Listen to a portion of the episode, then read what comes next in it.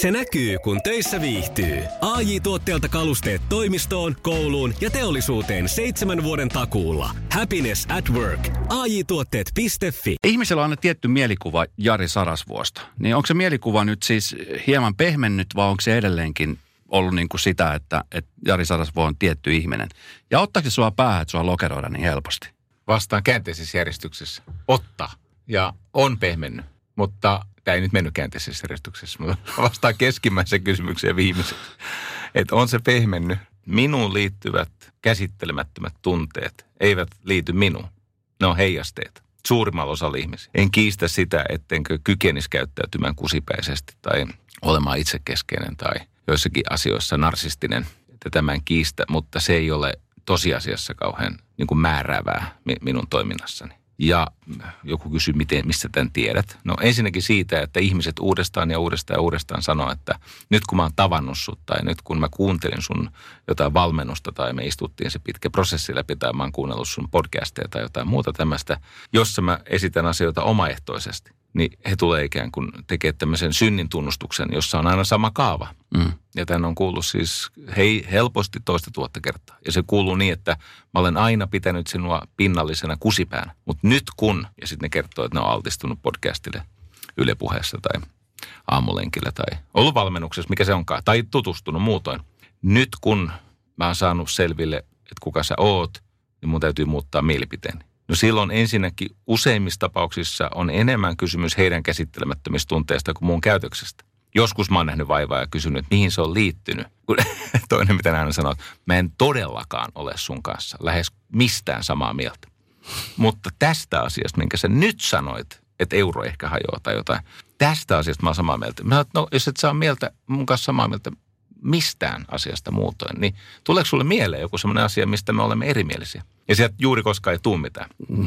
Mutta siinä on kysymys vaan siitä, että kun käsittelemättömät tunteet etsii kohdetta, ja sitten mä oon tämmöinen hahmo, johon on helppo heijastaa niitä kypsymättömiä omia osattomuuden kokemuksia, ja mä symboloin heille jotain ilman, että mä siihen liity mitenkään. Mm. E- eivät he ole mua tavanneet tai tämmöistä. Mutta niin pikkumainen ihminen mä oon, että mua harmittaa se ihmisten pienuus. Mm. Koska on minullakin ennakkoluuloja ihmisistä. Mä en koskaan menisi sanomaan niitä. Mm. Ikinä. Niin kyllä. Tietenkin tämä kokemus on mua kasvattanut siihen, mutta kaikilla ihmisillä on käsittelemättömiä tunteita ja kaikilla ihmisillä on ennakkoluuloja tai todellakin oman osattomuuden, siis pahan suopaa, niin kuin kohdistamista johonkin, mutta ei niitä, tarvitse niitä viettejä totella. Mm. Niitä voi vaan tutkia ja katsoa, mm. että kas kas, mussa myllää taas tämmöinen. Sitten sä voisit tutustua siihen ihmiseen, josta sulla on niin jyrkkä mielipide. Juuri koskaan se ihminen ei ole sen jyrkän mielipiteen arvoinen. Mm. Et se, se on jotain muuta, useimmiten paljon parempaa. Tämä on itse asiassa semmoinen asia, mihin mä oon itse, äh, niin kun, koska mä ajattelen ihan täsmälleen tässä tilanteessa samalla kuin sinä, vaikka nyt niin. jos puhuttiin, että on ihmisiä, jotka sanoo, mutta mä itse niin aika pitkälti rupean prosessoimaan, että miksi mä ajattelen jostain ihmisestä näin, miksi mua ärsyttää joku asia näin paljon, mm. ja sitten sitä kautta mä lähden miettimään. Ja se on sama asia, mitä mä opetan mun tyttärelle.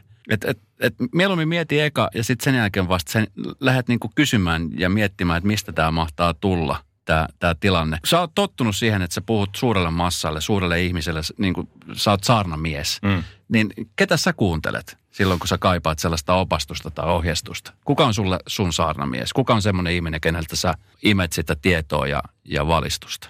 Tässä on, tässä on siis hirvittävä banaliteetti, kerroin. Mutta tota, kyllä mä olen sitä mieltä, että kaikki vastaantulijat on mun mestareita. Siis kun mä antaudun semmoiseen läheiseen ää, aitoon dialogiin ihan kenen kanssa tahansa. Et esimerkiksi meillä nyt kävi meidän kotona semmoinen ihmeellinen artisaani. artisaani. Mä, en ole, mä, en ole se, mä en ole koskaan tavannut yhtä käsistään taitavaa ihmistä. Me ollaan ostettu siis kaiken näköistä käsityötä kotiimme, mutta tämmöinen Jari Paulamäki, mä en ole ikinä tavannut. Hän on siis ties kuinka monen taistelulajin mustavyö, siis niitä daneja, vaikka hurumykkejä. Okay. Hän on tämmöinen aivan käsi. Hän on esimerkiksi itse omin käsin tehnyt siis tyhjästä prätkän. Että ainoa, mitä hän ei ole tehnyt omin käsin, niin siis osa siitä sylinteristä on ostettu. Mutta kaikki muut putket, niin ne on tehty mielettömän hienoja. Hän on, hän on siis, sanat ei riitä kertomaan, mitä kaikkea hän osaa tehdä käsillään.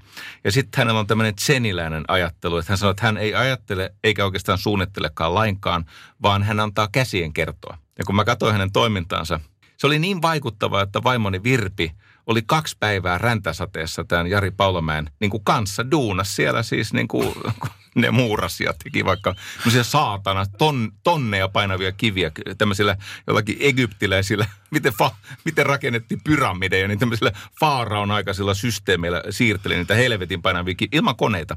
Ja Virpi jäi siihen niin kuin apu, tämmöiseksi appariksi. Mm vain saadakseen todistaa tällaista äärimmäistä kyvykkyyttä. Ja se, no sitten tietenkin, kun hän oli meitä, meillä yötä ja mä lämmitin hänelle saunan ja sitten hän söi meidän kanssa. Että hän totesi niin, että ei se niin kuin loppumaton suunnittelu ja analysointi, ei se niin kuin auta, vaan pitää antaa käsien kertoa, mitä kuuluu tehdä.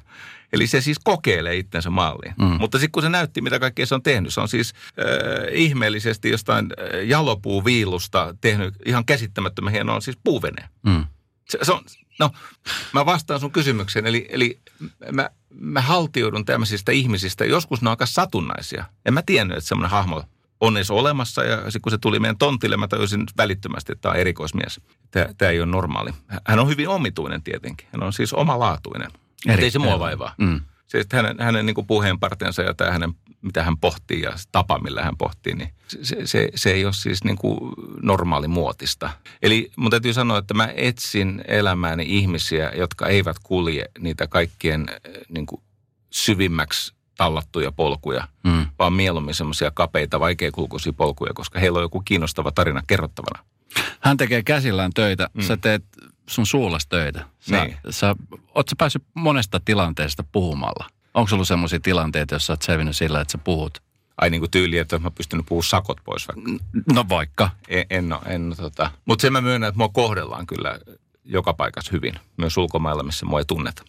Että mä oon semmoisessa epävakaassa tilanteessa taitava. Että mä pystyn luomaan siis luottamussuhteen ihmisen kanssa, vaikka mm. meillä ei olisi näennäisesti lähtötilanteessa ehkä kauheasti yhteistä ja voi olla, että on joku tämmöinen intressikonfliktikin, mutta se ei ole sinänsä siis, se ei johdu siitä, että on hyvä puhumaan, vaan se johtuu siitä, että on hyvä asettumaan sen toisen ihmisen hmm. niin kuin asemaan, että katsoo nyt sitä asiaa toisen ihmisen tilanteesta ja tunteesta ja tavoitteesta käsin. Täytyy sanoa, että yksi syy, miksi mä oon käynyt vaikkapa vankiloissa, on, on se, että siellä saa testata sitä kykyään asettua toisen ihmisen asemaan. Ja se on ollut palkitsevaa ja, ja mielenkiintoista. Ja sitten on ollut hieno seurata, että siitä on ollut jopa hyötyä näille venkuloille. Tai että mä tykkään jutella mielisairaiden kanssa. Ja joskus läheiset ihmiset, ne vähän siitä työlääntyy, ymmärrän tämän hyvin. Mutta tota, jos ei se ihminen ole kerta kaikkiaan siis siis mahdottoman kuormittava riesa, tai mm. jos ei hän ole vaaraksi, niin mua ei vaivaa jutella skitsofrenikon kanssa. Musta se on kiinnostava. Minkälainen olo sulla tulee sit siitä, kun sä käyt tämmöisissä mm. paikoissa puhumassa vangeille tai mm. mielisairaille, niin mm kun sä tuut pois niistä tilanteista, niin oot sä niin kuin latautunut vai onko sulla takki tyhjentynyt? En mä kyllä siitä hirveästi siis kuormitu, että loppujen lopuksi, en, en mä, kun mä lähden sieltä, niin mulla on aika tyyni olo. Et, et, mulla ei tule semmoista oloa, että, että mä oon ihan puhki. Öö, mä oon vähän niin kuin siltä vasta että mä pyrin olemaan arvottamatta tilanteita tai ihmisiä. Mm. Et mä oon utelias ja, ja aika auki sille tilanteelle. Et ei se, esimerkiksi, niin en mä ole enää pitkiin pitkiin aikoihin lähtenyt siitä, että meillä pitäisi lopussa olla sama mielipide jostakin. Mun tavoite ei ole kääntää kenenkään päätä. Mä en muista, mistä mä sen kuulin, mutta se sanonta on musta käyttökelpoinen. Se menee siis näin, että et voi muuttaa kenenkään mieltä, mutta onneksi voit aina kylvää epäilyksen. Että ihmisen oma elämä tekee loput. Se on totta. Että kenenkään päätä ei voi kääntää, mutta sitten kun sinne ripottelee semmoisia sopivia epäilyksen siemeniä. Mm. Tämä on niin kuin gaslighting. Mutta se on totta, että kun sä autat sitä ihmistä näkemään sen asian kenties toisessa tilanteessa, toisesta näkökulmasta, niin mm. sen ihmisen oma elämä tekee loput. Ei, mm. ei mun tarvi ketään vakuuttaa tai muuttaa. Tai... Me verrataan näkökulmia ja mä usein mieluummin omaksun heidän näkökulmia, kun painostan heitä omaksumaan omiani. Ja sitten käy niin, että kun omaksuu toisen ihmisen näkökulmia, eli ymmärtää ensin, niin sitten nekin haluaa vastavuoroisuuden nimissä ymmärtää vähän toiseen suuntaan. Mm. Sehän on siis hyvää treeniä. Mä muistan silloin aikoinaan, kun sä rupesit äh, tapailemaan sun nykyistä vaimoa. Siitä mm. on jo, te olette ollut yhdessä kymmenen vuotta. Itse asiassa vähän enemmän. Että se on, tästä tulla maaliskuussa 11 vuotta. 11 vuotta. Mä muistan silloin, kun siis sehän oli joka paikassa. Niin, Teitä seurattiin ja, ja nyt Jari Sarasvo on rakastunut huippuhiihtäjään ja sitä seurattiin ja sitä seurattiin teidän romantiikkaa, että sä olit jättänyt viestejä sinne tänne. Ja, muistatko näitä aikoja? Mu- muistan, ne oli, se oli erikoista aikaa. Miten, miten, sä, miten sä nykyään katsot sitä hetkeä? Sitten tietenkin rakkauden huuma. Sä olit ihan rakastunut ja, olin, olin. ja sitten lehdet seurasi. Vähän samalla kuin nyt seurataan jotain tiettyjä pareja. No en, en mä ole sitä mieltä, että tämmöisen niin kuin rikostuomion saanutta nilkkiä tarvitsee lähettää mua vainoamaan. Mä, mua harmittaa, että mä en vetänyt levyksistä jätkää. Mm. Sen verran on kuitenkin pinkkaa, että siitä pystyy, niin kuin, jos rahalla selviää, niin se on halpaa. Mm. Niin olisi pitänyt rikkoa sen autoja tietysti tämmöinen purkkaan mässyttävä kusipää, joka vaanii sua ja, ja stressaa sua. Ja se oli eri, erittäin ikävää. Enkä mä niin kun, mulla oli tosi hyvä liitto 24 vuotta, niin ei mun ensimmäistä puolisoa tarvitse vainoa, vainota jollakin pitkällä. Hän ei ole julkisuuden henkilö, niin ei häntä tarvitse vainota. Siis se, että sananvapauden nimissä tehdään tuommoista niin kuin, tosiasiassa se on ihmiskauppaa. Mm. Si, siinä otetaan jonkun ihmisen intimiteetti ja se, se tota, väkisin väännetään kauppatavaraksi en mä arvostanut sitä, että ihan siis niin kuin nykyisin edelleen ammatissa olevat jo vähän mainettakin saavuttaneet ihmiset kusettaa mut semmoiseen, että ne haluaa tehdä haastattelun johtamisesta. Ja sitten me puhutaan johtamisesta 45 minuuttia. Sitten siellä on yksi kysymys, johon saatana siihen sivulauseeseen, se kysymys liittyy virpiin. Ja sitten kun meillä on ollut hyvä keskustelu johtamisesta, mm. ja mä siinä sivulauseessa – ohuesti sivuan sitä toista, itse asiassa kaiutaan sitä kysymystä. Ja sitten se on se löppi, se on se juttu. Ja mä tunnen, että mä oon ihan siis, mä oon kusetettu, niin kuin, itse mä oon hönö. Ja, ja, ja tota, joo, ja sitten kun esikoinen tuli täysikäiseksi, jolloin hän on riistaa, niin ei hänen Facebookiaan tarvitse siis kaivaa saadakseen selville, että mitä meidän häissä tapahtui. Hä, häät oli vitun kalliit, mm. ihan helvetin kalliit. Siellä oli paljon julkisuuden henkilöitä, mutta sut ei suojelu kutsuttu. Se on kuule tältävä että ihmisellä on oikeus yksityisyyteensä. En, mm. en mä siis edelleenkään, siis mun puheita saa moittia ja on syytäkin usein ja, ja, ja tota, Virpin uraa saa arvioida tietenkin. Mutta jos joku ilmoittaa, että tämä on meidän elämää, niin tiedätkö ei se, että sä oot tehnyt julkista työtä, ei se tarkoita, että kaikki on kaupan, varsinkin väkisin. Mm. Et se, se on väkisin makaamista, se on, se on väärin. Mä voin siis täydestä sydämestäni sanoa, että mä edelleen tietenkin rakastan mun kahden ensimmäisen lapsen äitiä. Hmm. Hän oli aivan mahtava puoliso ja ero oli sopuisa ja niin poispäin. Me emme olleet avioliitossa, me olimme avoliitossa. Ja siihen aikaan avoliitossa niin, niin tota, eron sattuessa niin ei, ei ole mitään ositusta. Ei ole mitään niin kuin, taloudellisia velvoitteita. Ja tota, no sit mä pidin täysin selvänä, että on minulle itsestään selvää ja mahdotonta edes ajatella, että ihminen, joka on kulkenut rinnalla sen 24 vuotta, niin että hän joutuisi taloudelliseen ongelmaan. Että hän joutuisi niin kuin palaamaan semmoiseen ammattiin, josta hän on, on, on tämmöisen niin kuin, työperäisen kulman takia joutunut luopumaan. Eli että siis ensimmäinen puolisonne olisi joutunut pulaan. Mm, no, kyllä. Avoliitto tai ei, niin mä, mä hoidan sen asian ja, ja hoidan sen hyvin. Niin, että, että tota, ainakaan se ei ole meidän välillämme.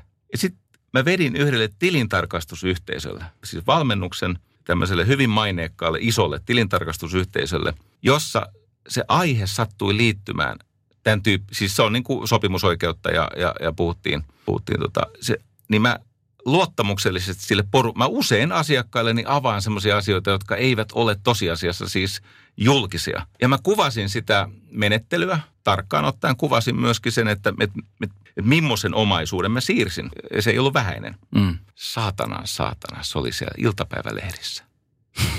Ja mä mietin sitä niljaketta. Siellä on, siellä on siis tilintarkastaja. Siellä on ihminen, joka elää ammatikseen luottamuksellisessa suhteessa. Ja mä oon semmoisessa ammatissa, että, että mulla on salaisuuksia. Mm, kyllä. Jättiläismäisiä salaisuuksia. Öö, meillä, meillä käy ihmisiä, siis Antti Tuiskua ja Samuli Edelmania ja Mariskaa ja Jenni Vartiaista ja, ja meillä käy siis valtavasti julkisuuden henkilöitä ja ne kertoo mulle salaisuuksia. Mutta ikinä missään olosuhteessa mieleenikään pettää sitä.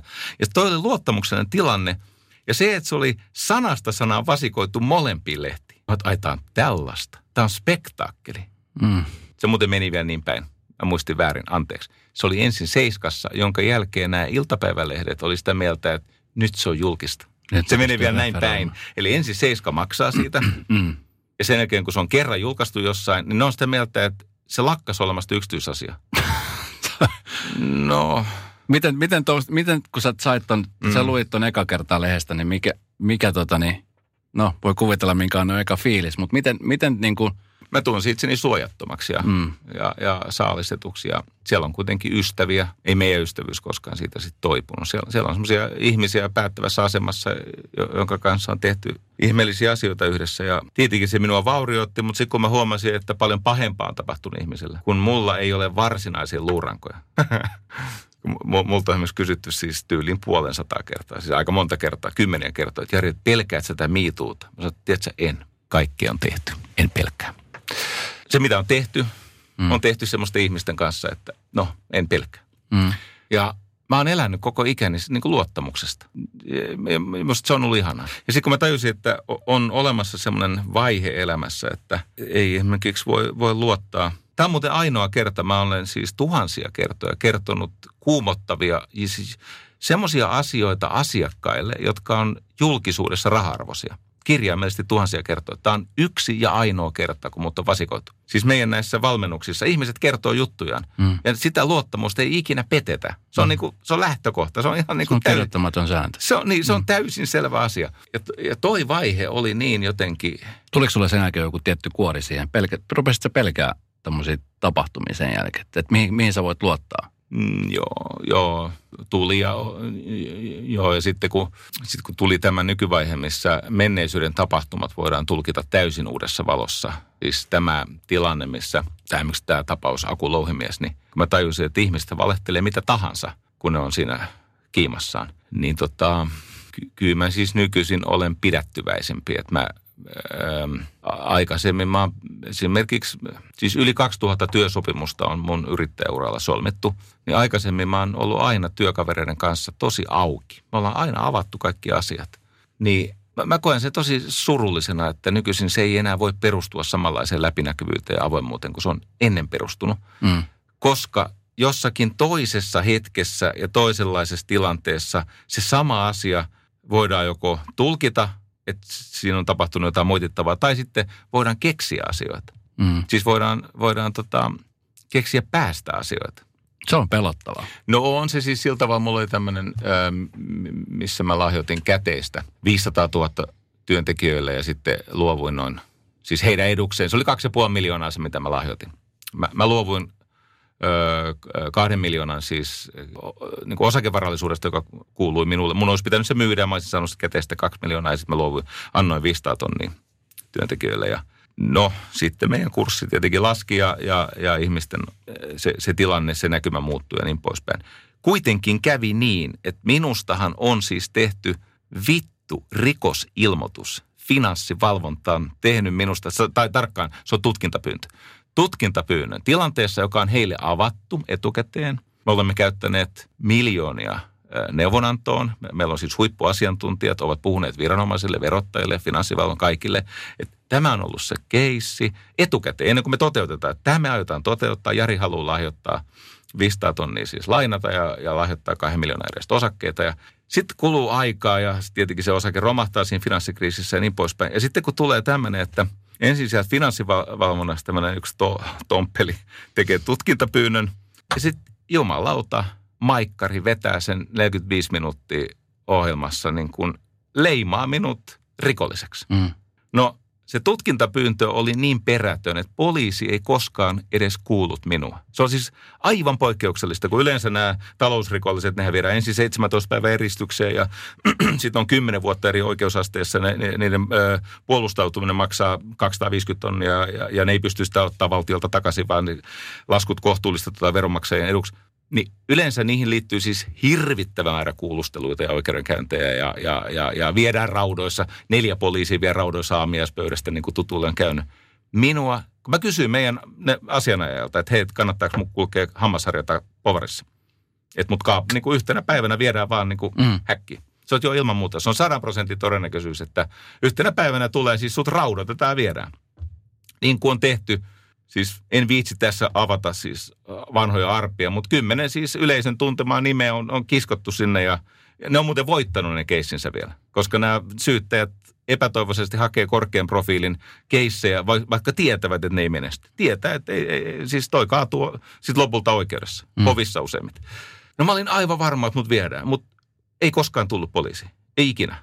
Meidän talousjohtaja kävi siellä viemässä ne dokumentit ja sanoi, että niin no, tästä on hyvä, hyvässä uskossa kaikki sovittu finanssivalvonnan ja verottajan kanssa etukäteen ja tässä on oikeustapaukset ja, tai tämä ennakkotapaukset näin. Sitten kun sieltä tuli päätös, että ei epäile rikoksesta, mä soitin sille poliisille. Mä sanoin, että tota, ei tämä ole se sama kiristyskirja, millä meitä lähestyttiin muutama vuotta. Joo, se on ihan sama. Että se, on, se on sama sananen se finanssivalvonnan tutkintapyyntö. Jumalauta. Ha. Minkälaista olla tuossa löysässä hirressä? Tuo on aika, to, no, siis... jos sä mietit koko aika, että koko aika odottaa, että, että jotain tapahtuu ja joku vierää. Ja... Niin, ja kun ne on tehnyt siis tällaista, että ne on hakenut isän, jonka puoliso on vaikka päivystävä lääkäri, ne on hakenut se aamiaispöydästä, niin että lapset jää kattelemaan. Siis siihen liittyy niin aivan mielettömän ylimitotettuja juttuja. Tämä nimenomainen tapaus kysyy, että nyt kun katsot itseäsi, kun sä oot 190-senttinen nuori mies, niin ja katsot minua, niin näyttääkö tämä siltä, että mä oon teille vaaraksi? Tai näyttääkö tämä siltä, että mä juoksen näitä niin poliisipartioita karkuun? Hmm. Sitten sanot niin, mutta te voitte lähteä maasta. Kato ympärille, tässä on neljä lasta. Näyttääkö tämä siltä? Ja varsinkin, kun hän oli täysin syytön. Sehän voitti sen keissin. Hmm. Toki syyttäjä valitti vielä hoviin, mutta voitti senkin heittämällä. Mutta vastaus on kysymykseen, niin kyllä Suomen niin tämä systeemi, niin eh, kyllähän se suhtautuu vihamielisesti ihmisiin, jotka voidaan niin kuin maalata rikollisiksi tai kyseenalaisiksi tai tämmöiseksi, mutta mä oon, mä oon semmoinen säälittävä partiopoika. Mä en tee mitään, mikä on oikeasti moitittavaa. Hmm. Ja joskus, jos on jälkikäteen paljastunut, ää, mä olin urani alkuvaiheessa aika laiska tekemään kuitteja kuluista, jotka liittyy liiketoimintaan. Hmm. Niin sitten kun meillä tuli uusi toimitusjohtaja, niin se aina lähetti sen, sen edestä, mitä mä en kuitteja ollut viittinyt tehdä, niin se kirjasi sen ansiotuloksia lähetti verottajalle sitten lahjan. Kerran lähti 246 tonnia. Tosi markkoja vaan, mutta kumminkin. No sitten mä ajattelin, että no joo, että ehkä niitä kuitteja pitäisi jaksaa tehdä. Tänä päivänä niitä vähennetään. Mä en ole kauhean, siis mä en käytä firman korttia oikeastaan lainkaan, kun mä tiedän, että se vähennetään kuitenkin mun palkasta, kun mä en niitä kuitteja jaksa tehdä. Mutta siinä 246 tonnin kohdalla, siis sen silloin toimitusjohtajana oli Jari Parantainen, terveisiä Jarille, niin mä soitin verottajalle. Ihan vaan mie- niin, että eihän teillä ole mitään epäilyksiä. Sanoin, ei, ei, ei. Ja itse asiassa sä et ole ainoa yrittäjä, joka tekee näin. Eli me ollaan partiopoikia, valtaosa meistä, päinvastoin kuin joskus väitetään. Me ei haluta tehdä mitään laitonta. Me, me, meillä on ihan tarpeeksi painimista niin kuin oikeiden ongelmien kanssa. On elämässä, siis mm. siis bisneksessä on oikeita ongelmia. Ei me haluta siis toimia siltä tavalla, että joutuu joskus siis, että kainalot kosteena kuuntelee jotain. Niin vastaus sun kysymykseen, että kainalot ei kostunut, kun tiesi, että ei ole tehnyt mitään pahaa. Jari, ootko tota, niin, jossain vaiheessa, mä en tiedä, onko mä ymmärtänyt väärin, kun mä en sitä keisiä hirveästi seurannut, mm. mutta silloin kun Tuukka Temonen teki susta mm. elokuvan, niin ei vissi ollut ilmeisesti, onko, mitä tähän elokuvaan liittyy? Kun susta tehdään niin kuin henkilökuva, jota mainostaan sille, että on Jari Sarasvuosta kertova oma elämänkerta elokuvateattereissa mm. nyt. Niin, ja ilmeisesti sä et ollut tässä niin kuin mitenkään mukana tässä, tässä ei, en, en mä tänä päivänäkään. Mä olen nähnyt sitä 14 ensimmäistä minuuttia, mutta mä en ole nähnyt itse elokuvaa. Mi, mi, M- mutta Tuukka lähetti sen mulle ystävällisesti. Että mä, mä, mä, niin kun, mä, mä olen Tuukalta saanut sen elokuvan tota, Vimeo-linkin ja halutessani olisi voinut sen katsoa. Miksi et sä kattonut sitä? Mm, aika kauan aikaa sitten mä aloin kokea, että niin kuin itsensä seuraaminen julkisuudessa on vieraanottavaa ja se sotkee päätä. Mä lakkasin lukemasta itse. Jos mä näen, että mun nimi on jossakin jutussa, niin mä lakkaan lukemasta juttu. Mä en halua, öö, en vaan ole kiinnostunut itseni liittyvistä tulkinnoista. Ja sitten mä ajattelin, että no koko illan näytelmäelokuva, jossa pää, minua esittää Mikko Nousiainen, niin se voi olla niin kuin mun oman jotenkin mielenrauhan kannalta parempi, että joitakin semmoisia pätkiä, mitä mua on niin kuin pakkoaltistettu siitä elokuvasta, niin sehän on dramatisoitu tulkinta, joka keskeisiltä osiltaan ei sitten kumminkaan pidä paikkaansa. Hmm.